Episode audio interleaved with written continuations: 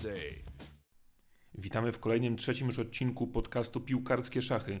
Dziś wyjątkowo dużo ciekawych i ważnych tematów. Porozmawiamy o Lidze Mistrzów, która się niedawno zakończyła, o Ekstraklasie, która niedawno się zaczęła, a także o reprezentacji, która po raz pierwszy w tym roku będzie mogła zagrać mecz. Miało to być wcześniej, ale pandemia nie pozwoliła, także już we wrześniu pierwsze w tym roku dopiero mecze kadry Brzęczka.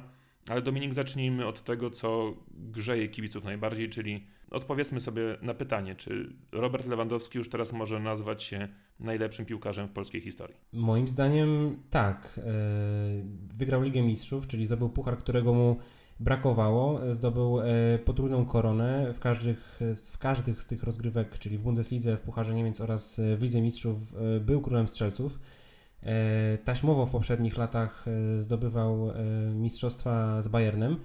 To jest bezsprzecznie najlepszy polski piłkarz i możemy cieszyć się, że, że oglądamy go na co dzień w telewizji bądź na stadionie przed pandemią.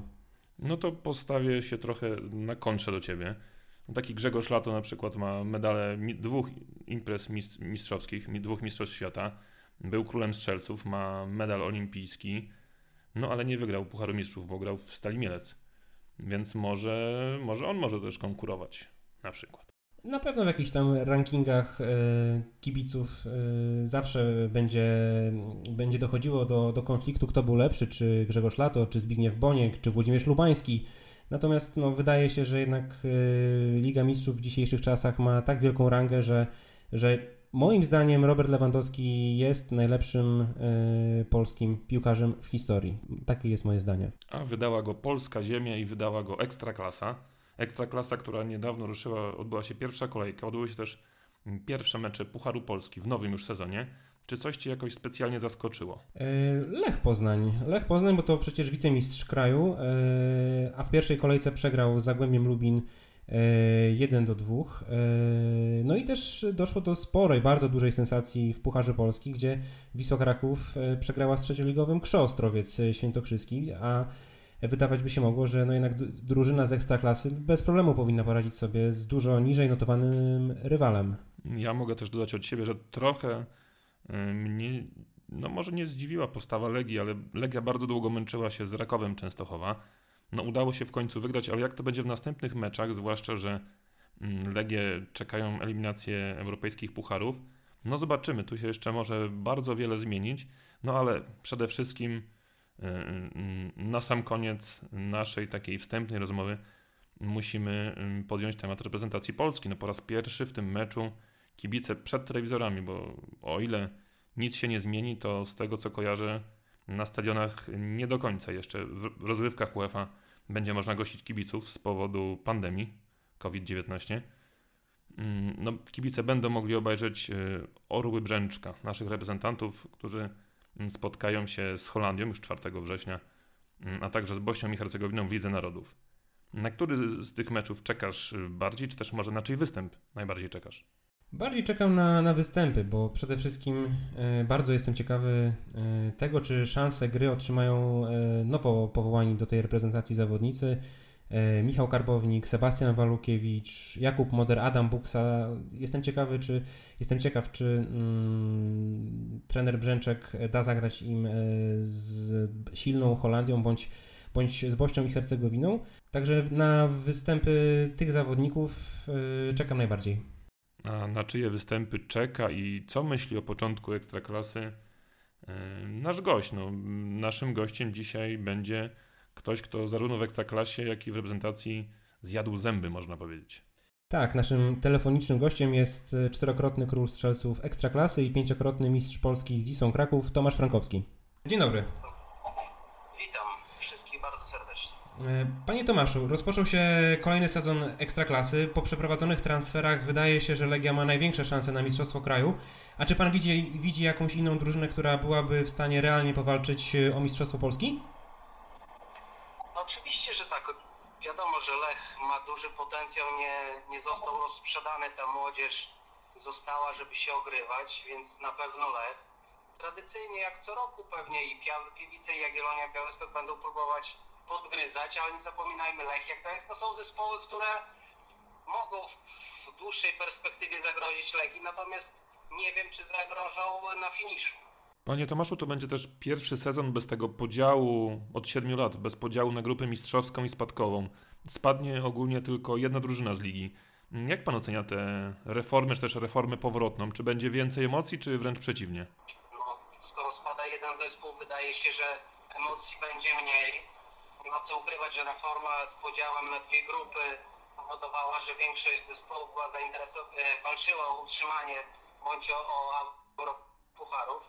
E, teraz tego nie będzie, natomiast e, z tego co słyszę, to jednak kilka zespołów chce zostać w tym momencie, zostać przebudowanych i być może faktycznie emocji w tym sezonie będzie mniej niż e, tradycyjnie.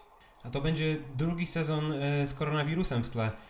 Pana zdaniem z powodu pandemii rozgrywki mogą zostać w jakiś sposób sparaliżowane? Bo chociażby w ostatnich dniach mieliśmy sytuację z Jakubem Błaszczykowskim, który został odizolowany od drużyny po tym, jak stanął do zdjęcia z kibicem. Znam przypadek Kuby Błaszczykowskiego, akurat w moim rodzinnym Białymstoku się wydarzyła historia, więc tym bardziej smutna, natomiast no, trzeba przyznać, że pandemia jest pół roku z nami, będzie jeszcze przez x czasu. E, słyszymy, że może przez rok. Trzeba się do tego dostosować oczywiście.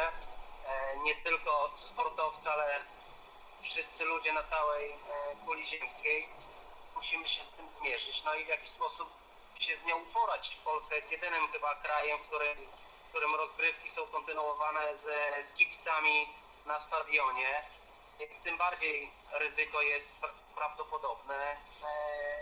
Wierzę, wierzę, że damy sobie radę. Także z powodu pandemii koronawirusa dopiero teraz we wrześniu będziemy mieć pierwszy mecz polskiej reprezentacji. Czego pan się spodziewa po drużynie Brzęczka? Czy tak y, długa przerwa nie utrudni ponownego zgrania się zespołowi? Zapewne tak, natomiast nie ma co ukryć, że wszystkie reprezentacje mają ten sam problem i, i żadna nie grała od e, blisko pół roku albo nawet dłużej, więc y, każdy ma te same równe, równe szanse w, e, w starciu y, na jesień, tak? Ja mniemam, że piłkarze w dobrej formie przyjadą na zgrupowanie, bo są to najlepsi polscy piłkarze, wsparci fenomenalną postawą Roberta Lewandowskiego w tej, tej rundzie, w tym sezonie i w e, Lidze Mistrzów e, na, na, na bazie jego entuzjazmu. Także Milik, Piątek, czy inni grający obok, Zieliński, defensywni zawodnicy e, zapewnią Polsce sukces jakiś w najbliższych spotkaniach. No właśnie, Pan powiedział o Robercie Lewandowskim. E, którego zabraknie na najbliższym zgrupowaniu. E, trener Brzęczek dał mu e, czas, aby odpoczął po długim i wyczerpującym sezonie. Czy właśnie brak Roberta Lewandowskiego może znaczyć dla Arkadiusza Milika i Krzysztofa Piątka to, aby powalczyli i wyraźnie zaznaczyli swoje pozycje napastnika numer dwa w kadrze? Tego akurat, że Roberta nie ma, nie wiedziałem, bo myślałem, że jest takim maszyną, że na każde zgrupowanie reprezentacji przybędzie, ale zasłużony odpoczynek mu się również e, należy. Tak, to jest szansa dla zawodników e, trochę grających w cieniu Roberta, żeby w tym momencie wywalczyć sobie tą pozycję e, najlepszego jego partnera na najbliższe miesiące.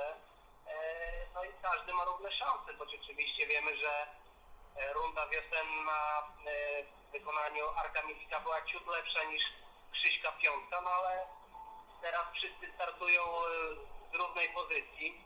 E, każdy w swoim klubie e, rozpoczyna przygotowania. No i każdy ma szansę. Myślę, że tutaj trener Brzęczek, jako były zawodnik, e, wie, że w tym momencie żaden zawodnik nie będzie optymalnie przygotowany jeszcze, no ale każdy, każdy ma równe szanse. To będzie druga edycja tej Ligi Narodów, mm, ale w tym roku, nie licząc kilku meczów towarzyskich, to będą w zasadzie jedyne mecze reprezentacji, nie tylko naszej. Czy Pana zdaniem to zwiększy trochę prestiż tych spotkań, bo pierwsza edycja była traktowana, mm, zwłaszcza przez te większe reprezentacje, nieco z góry i nieco mniej prestiżowo jednak?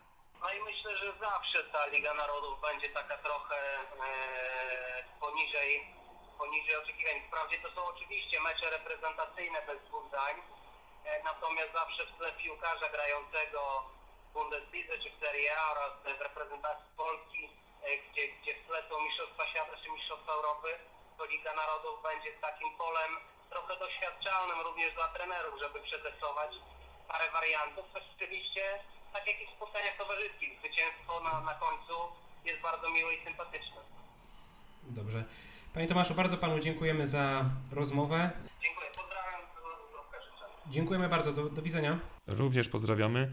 Dominik, no, czy ty się zgodzisz z Tomaszem Frankowskim, że ta Liga Narodów już zawsze będzie tak jednak mało prestiżowa, niezależnie od tego, czy jest pandemia, czy jej nie ma? Zgodzę się. Y, Kibice są przyzwyczajeni do tego, że y, turnieje wielkiej rangi rozgrywane są co dwa lata, czy to y, Mistrzostwa Europy, czy Mistrzostwa Świata. Liga Narodów trochę y, zamieszała w tej hierarchii i tej strukturze, dlatego zgodzę się z panem y, Frankowskim i wydaje mi się, że jednak ten prestiż Ligi Narodów zawsze będzie mniejszy, niższy niż, niż Mistrzostw Europy czy Mistrzostw Świata oczywiście. Ja też się zgodzę, aczkolwiek mam takie wrażenie, że w tym roku już jest taki głód tej reprezentacji wśród kibiców, że jednak z wielką chęcią te mecze obejrzymy i także Państwa zapraszamy do oglądania. Na pewno o tych meczach porozmawiamy w kolejnym odcinku naszego podcastu. Już 4 września w Amsterdamie, tak, 4 września w Amsterdamie Polska zagra z Holandią. No i zobaczymy, czy uda się naszej drużynie pokonać utytułowanych rywali. Tymczasem dziękujemy za słuchanie naszego podcastu i do usłyszenia. Do usłyszenia. Dziękujemy.